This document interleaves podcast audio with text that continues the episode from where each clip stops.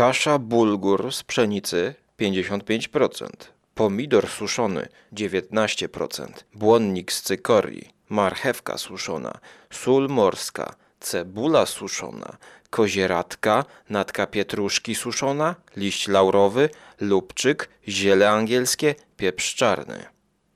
I jak to smakowało? Roślinna zupa pomidorowa od firmy Zielone Pojęcie. Zaczynamy Radio Żarłok.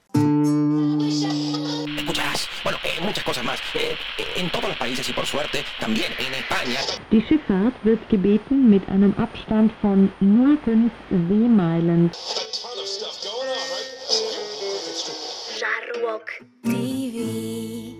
Zielone pojęcie przekroczyło moje pojęcie, gdyż zjadłem tę zupę przeterminowaną.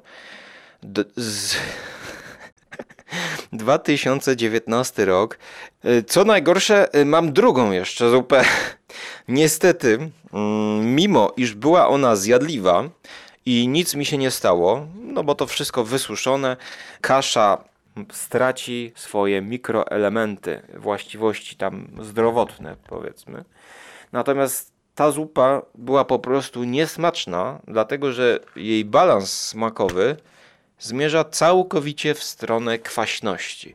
Podejrzewam, że przez te pomidory suszone, no niewątpliwym plusem jest to, że ta zupa i jeszcze inne zupy w ofercie też oczywiście mieli, to jest producent z Kamionki, Blanka Sysiak, ale prostota w przygotowaniu tego jest na plus. Rzeczywiście, wystarczy do litra wody, wsypać to i gotować przez 20 minut na małym ogniu. No ale jak już jesteśmy przy tej zupie pomidorowej, to ostatnio znalazłem kanał Adama Gesslera na YouTube, który prowadzi swoją restaurację i w wyniku pandemii stworzył menu na wynos w słoikach, zakręcane, pasteryzowane, wśród których dań znalazła się zupa pomidorowa po żydowsku. Posłuchajmy, co odmienia ten styl zupy pomidorowej od naszej typowej. Zupę pomidorową robi się ze świeżych pomidorów. Zupę pomidorową żydowską robi się bez mięsa i bez żadnych bulionów, bez żadnych takich rzeczy. Do garnuszka wrzucamy cebulę w dużej ilości i szklimy ją na masełku. Potem wrzucamy do tej cebuli świeże lipcowe pomidory. Ja robię w słojach sobie te pomidory, przechowuję z lipca, gruntowe, prawdziwe, nie szklarniowe, nie jakieś z Hiszpanii czy skądś, tylko polskie wspaniałe, śliwkowe pomidory na ćwiartki cięte. Zaczynam je dusić, pod przykryciem dodaję liść bobkowy, ziele angielskie i tak sobie to dusi. Potem oddzielnie gotuję ryż. Potem przecieram to, co po tym ugotowaniu pomidorów z cebulką zostało na takim cienkim sicie. Mam taką pulpę, rozrzedzam ją mlekiem. Żadnego rosołu, żadnych dodatków, żadnego mięsa, nic takiego. Pieprz morski, sól morska, pieprz i cukier. Pomidory uwielbiają cukier. Na koniec daję czosnek okrojony i rozgnieciony z solą. Podgrzewam, dodaję ten ryż i tak jest zupa pomidorowa żydowska. Najlepsza zupa świata. Zupy pomidorowej jestem fanem, choć nie przepadam za tą zupą, jak to się zwykło mówić, na drugi dzień po rosole. Jak już nie mamy co zrobić z rosołem, to wtedy robimy z tego zupę pomidorową. Za taką nie przepadam. Wolę te gęściejsze, mocno napakowane samymi pomidorami. Ale znowu nie powiem, że pomidorowa to musi być tylko z polskich lipcowych pomidorów. Choć podejrzewam, że jeżeli słuchać zapewnień Gesslera, że rzeczywiście tak robi z tymi pomidorami, no bo zbieranie pomidorów z lata na zimę to jest świetne zabezpieczenie się na mroźny czas. O tej tęsknocie za świeżymi pomidorami zimą śpiewał Michnikowski w piosence Addio Pomidory. gdzie podmiot liryczny żegna się z pysznymi czerwonymi pomidorami zbieranymi wprost z krzaka. Podmiot liryczny śpiewa to w ewidentnie komediowy, przerysowany sposób. Adio pomidory, adio ulubione, słoneczka zachodzące za mój zimowy stół. Ja jestem fanem wszelkiego przerysowania, ale jak widziałem po ilości wyświetleń na YouTubie, to jednak większą popularność ma nowsza wersja tej starej, kultowej piosenki w wykonaniu zespołu Domowe Melodie, gdzie postawiono bardziej na taką sympatyczność i żeńską, delikatną barwę głosu kobiecą, która to śpiewaczka tęskni za pomidorami. I powiem wam, że mnie też niezwykle podoba się to wykonanie, no a sam zespół Domowe Melodie jest czymś bardzo sympatycznym na polskiej scenie pop-rockowo, no właśnie troszkę zmierzającą w piosenkę taką aktorską. No posłuchajmy przez chwilę, jak Domowe Melodie tęsknią i wspominają ciepłe lato i gorące pomidory. Gorące, bo rozgrzane na przykład na patelni. Adio pomidory, adio ulubione, słoneczka zachodzące za mój zimowy stół. Nadchodzą znów wieczory, sałatki niejedzonej, tęsknoty dojmującej i łzy przełkniętej w pół. Ach, te pomidory na patelni uwielbiam najbardziej, bo niektórzy lubią w keczupie, a na patelni dlatego, że tam powstaje sos pomidorowy. No i jako że Gessler jest chyba takim patriotą kulinarnym, w jego restauracjach króluje kuchnia polska, właśnie ta już trochę bardziej zapomniana, choć właśnie pojawiają się elementy żydowskie i francuskie często, to nie omieszkałbym spróbować zupy pomidorowej z pomidorów włoskich, które dzisiaj oczywiście najbardziej są rozpowszechnione na pizzy. A jak mowa o pizzy, to oczywiście Neapol i pomidory San Marzano. No a jak Neapol, to również Kampania. A jak Kampania, to mozzarella.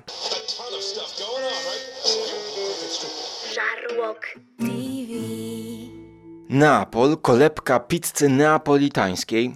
Zastanawiacie się, czy to nie jest przehajpowane? Te słynne pomidory San Marzano spod stóp samego Wezuwiusza. Ja też zastanawiałem się, czy to nie jest chwyt marketingowy. Zastanawiałem się, kiedy jakieś, 5 lat temu, 6, pojawiały się te pizzerie, które serwowały neapolitańskie placki, ale właśnie byłem znacznie wcześniej w Italii. Kiedy ja to byłem we Włoszech? No z 15 lat temu, przez 2 tygodnie. Jeździliśmy tam z całą rodziną. Taki wyjazd rodzinny, babcia, dziadek też pojechaliśmy takim vanem i jeździliśmy po różnych miejscach, spaliśmy w różnych lokalach, znaczy w lokalach, to wtedy jeszcze w lokalach, to nie były te czasy, kiedy spałem w restauracjach, ale w różnych miejscach. U takiej Polki na przykład, która od wielu lat mieszka w Italii, na wzgórzu właśnie u niej, z nią jako przewodnikiem. No ale ona chyba nie była zbytnim foodisem. I pamiętam, że wtedy nie miałem okazji zjeść pizzy neapolitańskiej, jaką dzisiaj wszyscy znają, z puszystymi brzegami i tak dalej. Oczywiście jadłem placki okrągłe, bardziej kojarzące się z pizzą rzymską, ale jeśli mowa o moim tamtym wyjeździe do Włoch, to jedno ze wspomnień to najgorsza pizza, jaką jadłem w życiu. Oczywiście pomijając wszelkie mrożonki polskie z marketów, bo to jest inna liga, niższa półka tak zwana. Natrafiłem na pizzę kwadratową. Dzisiaj określiłbym ją jako pizzę krojoną na kawałki, czyli w stylu al taglio. dostałem taki kwadrat, który już chyba cały dzień leżał za ladą, wysuszony, twardy, do tego podgrzany jeszcze i chyba przegrzany i przepalony. Było to ledwo co zjadliwe, no a do tego jeszcze oczywiście droższe niż polska pizza. No i wtedy jak tego próbowałem, to jedną z najgorszych rzeczy, jakie jadłem, była pizza we Włoszech, która chyba była wtedy jedzona i próbowana w Rzymie. Ale przejdźmy teraz na tę jaśniejszą stronę Włoch, bo mam nadzieję, że to był jednostkowy przypadek bardziej i że teraz nikt już nie trafia na takie pułapki.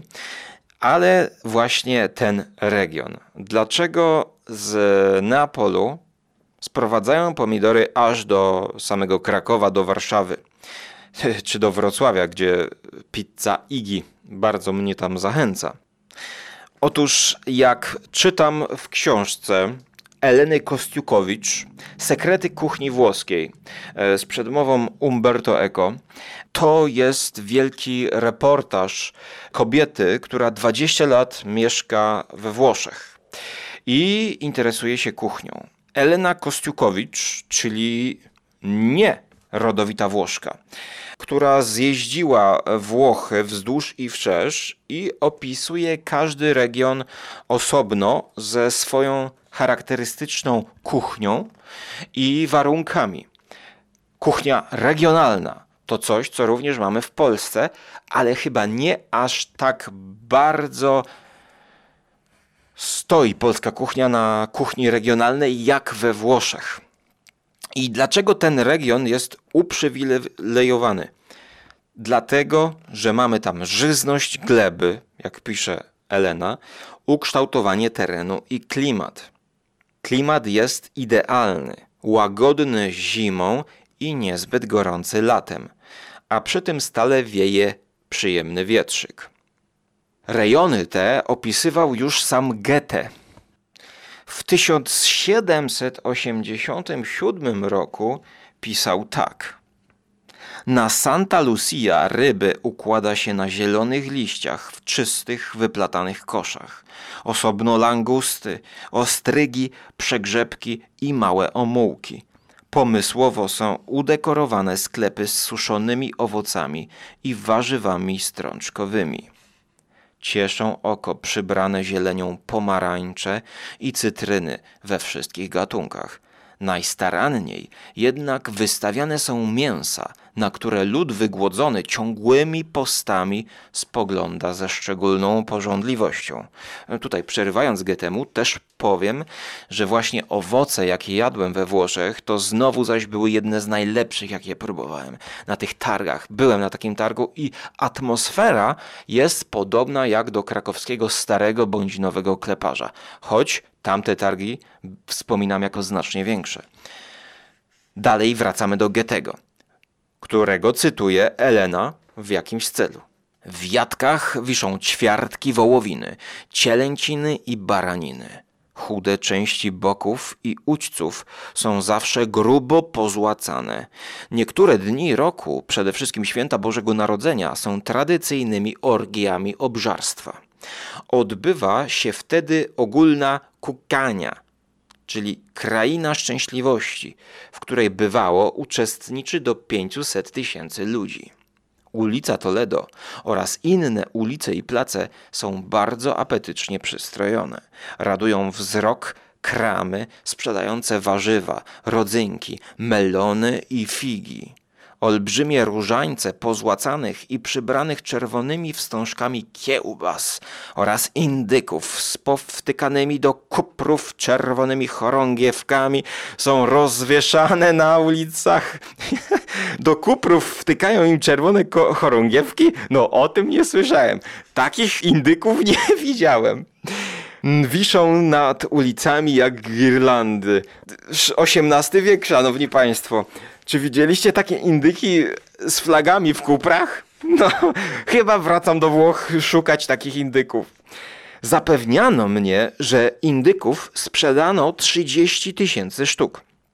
A do tego jeszcze pędzi się ulicami tabuny osłów obładowanych warzywami, kapłonami i jagniętami.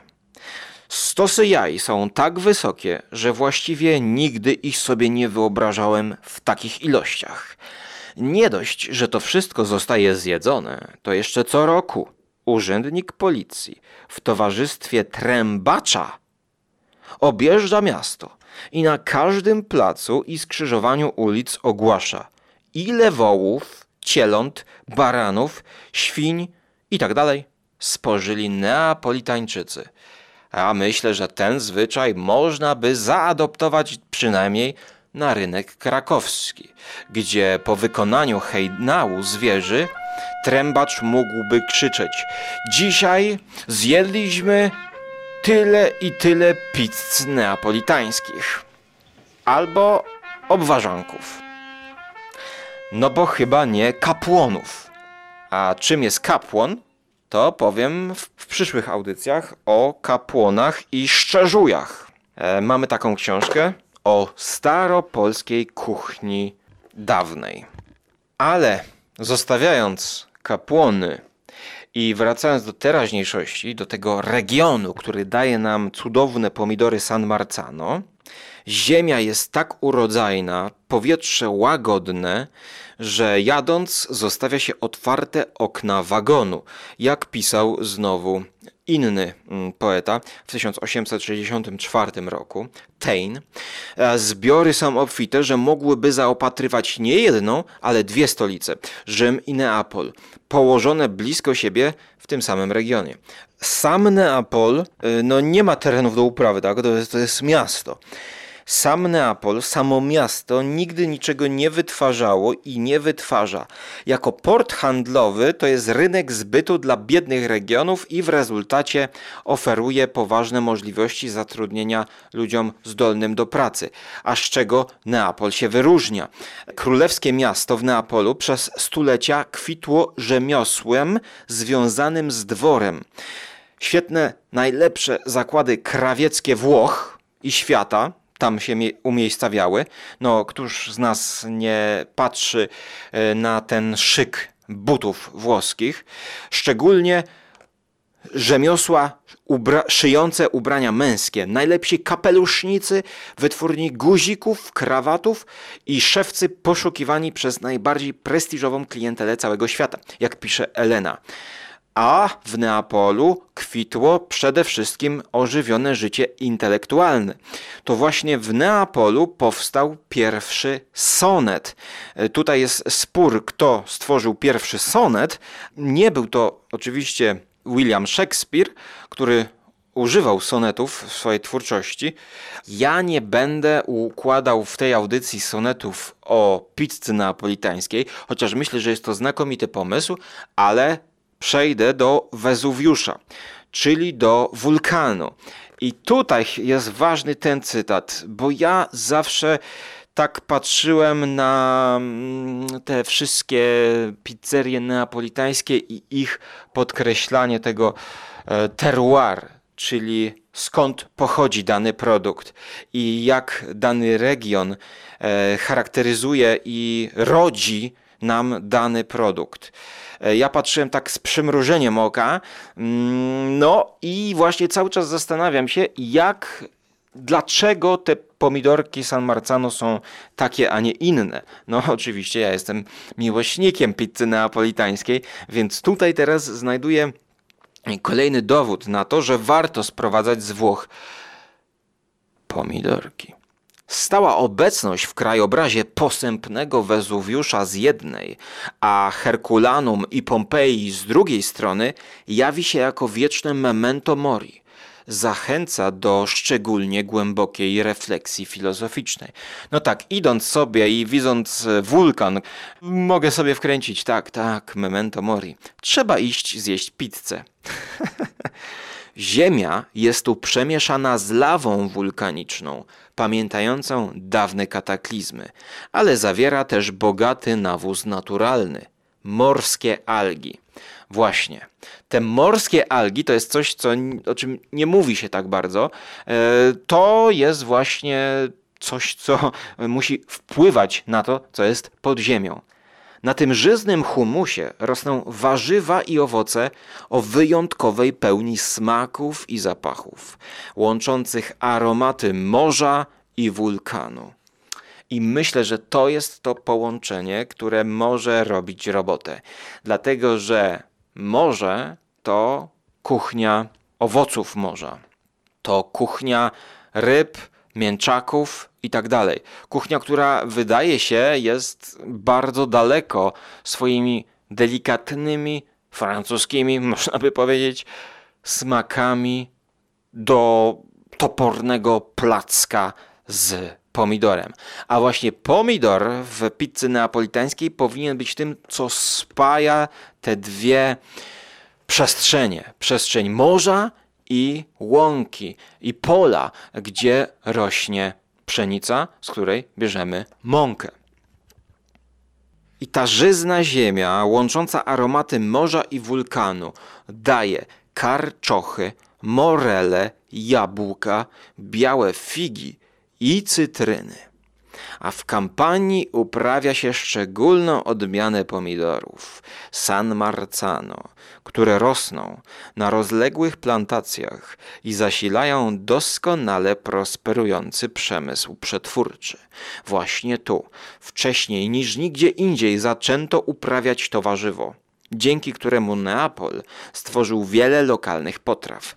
Wszystko tutaj polewa się sosem pomidorowym. Owoce Kampanii stanowią trzecią część całej produkcji włoskiej. Ponadto sieje się tutaj pszenicę twardą, niezbędną do produkcji makaronu. Koniec cytatu z Eleny. Choć oczywiście to nie wszystko, co można powiedzieć o tym regionie, gdyż Kampania wyspecjalizowała się w hodowli bawołów. To jest inny temat, bo z bawołami oczywiście wiąże się mozzarella, która też wchodzi do pizzy neapolitańskiej. I bez mleka bawolego nie byłoby tego smaku. Bez mleka i mozzarelli, która jest również tam produkowana, tam wytwarzana. I najlepiej powinna być ta mozzarella jedzona w tym samym dniu, kiedy została wyprodukowana. Stąd wymyślono specjalne nazwy, jak to rozróżnić. Ale o mozzarelli będzie osobny odcinek. Ja dzisiejsze nasze spotkanie chciałbym skończyć wymienieniem wam kilku zapomnianych i mniej znanych sosów, gdzie wchodzą pomidory. No bo wiadomo, kuchnia włoska, panie, carbonara. Carbonara wchodzi, że uwielbiam włoską kuchnię, carbonara i jeszcze co? Sos pomidorowy z bazylią. Tak, biorę, panie, biorę. Wszyscy to znamy, wszyscy kochamy, ale chciałbym tutaj wam wymienić kilka nazw sosów, w skład których bezapelacyjnie muszą wchodzić pomidory.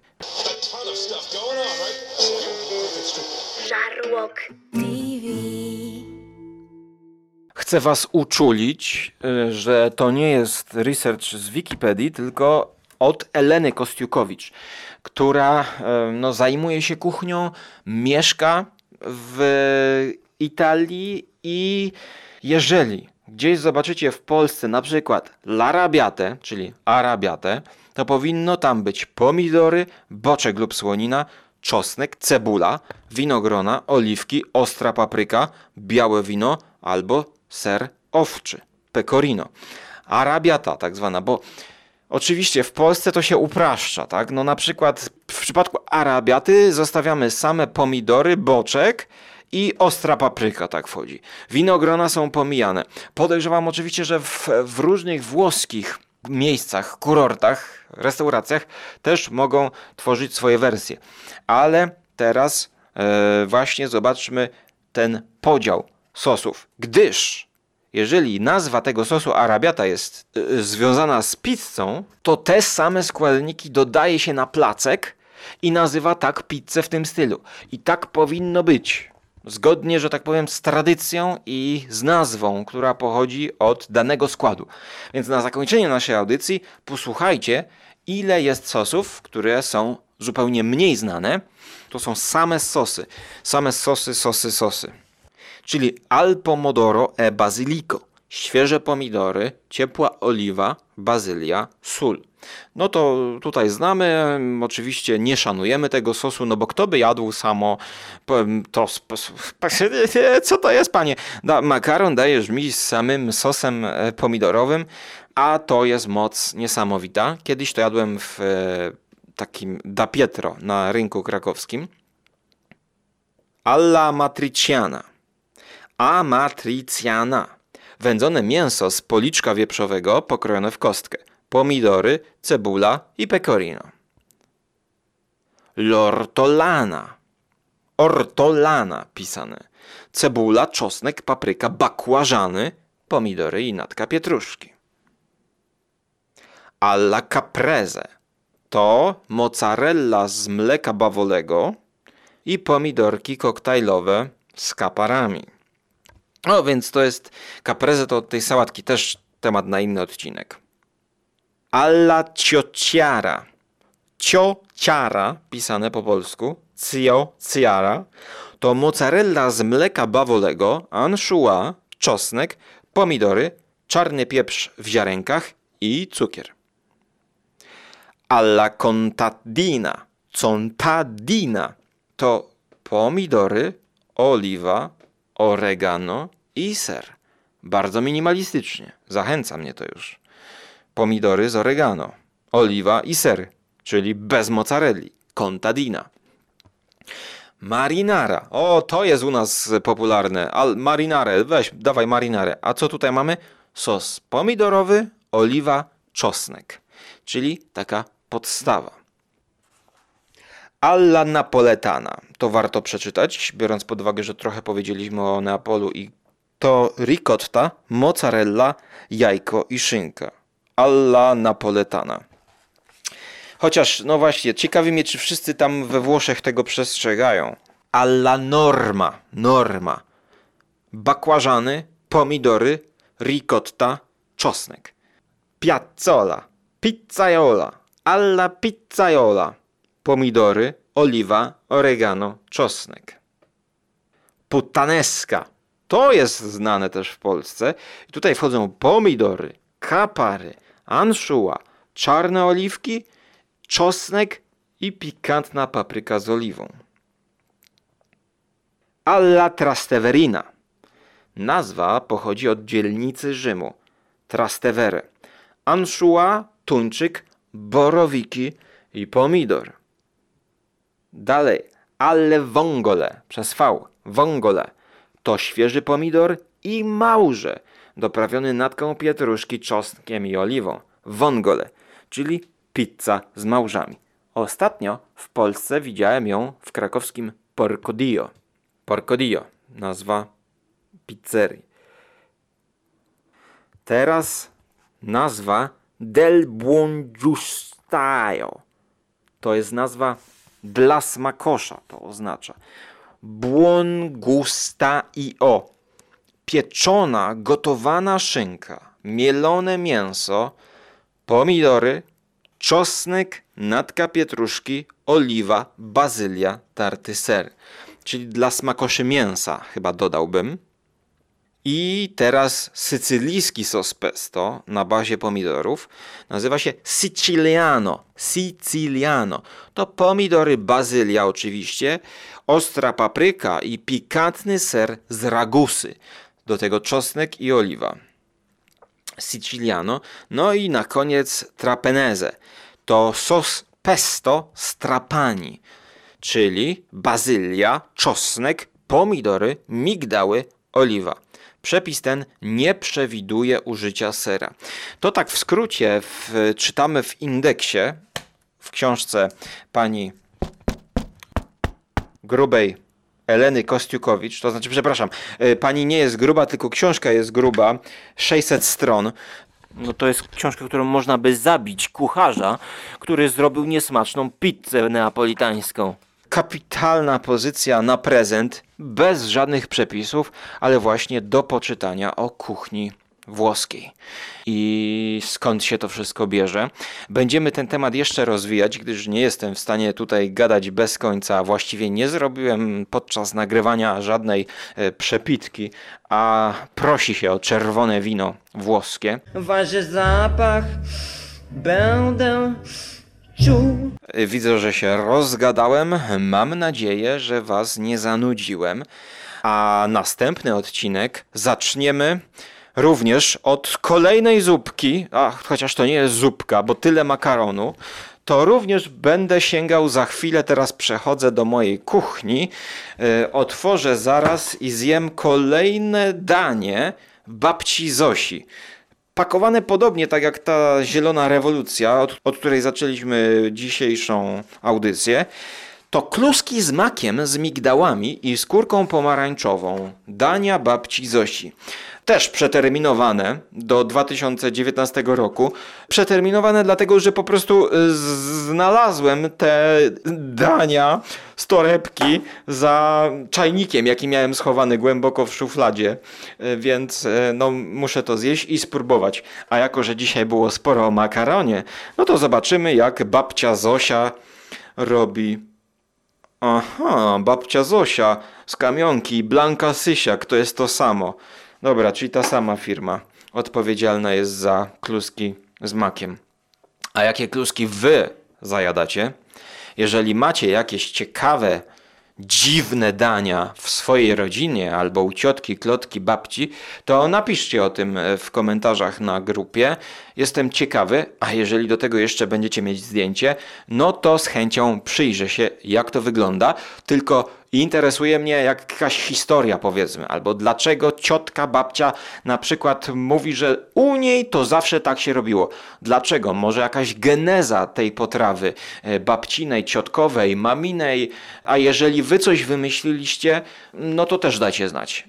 Tylko żebyście tego nie wymyślili jednorazowo, tak? Jeżeli jecie coś od iluś tam nastu lat, no to wtedy jestem w stanie kupić to, że wy to wymyśliliście, ale nie tylko, że nadal jakby to jecie i że to ma sens. No bo ja też zaraz mogę coś wymyślić, na przykład, nie wiem, dodam do pizzy, posypę otrębami prażonymi, nie? Jednorazowo też to wymyślę, ale czy wy do tego wracacie i dobrze to wspominacie? Więc takie makaronowe potrawy z chęcią im się przyjrzę. A tymczasem zapraszam do odcinków na Żarłok TV, na YouTube, no i do usłyszenia w smacznej przyszłości. Die Schifffahrt wird gebeten mit einem Abstand von 0,5 Seemeilen. Żarłok.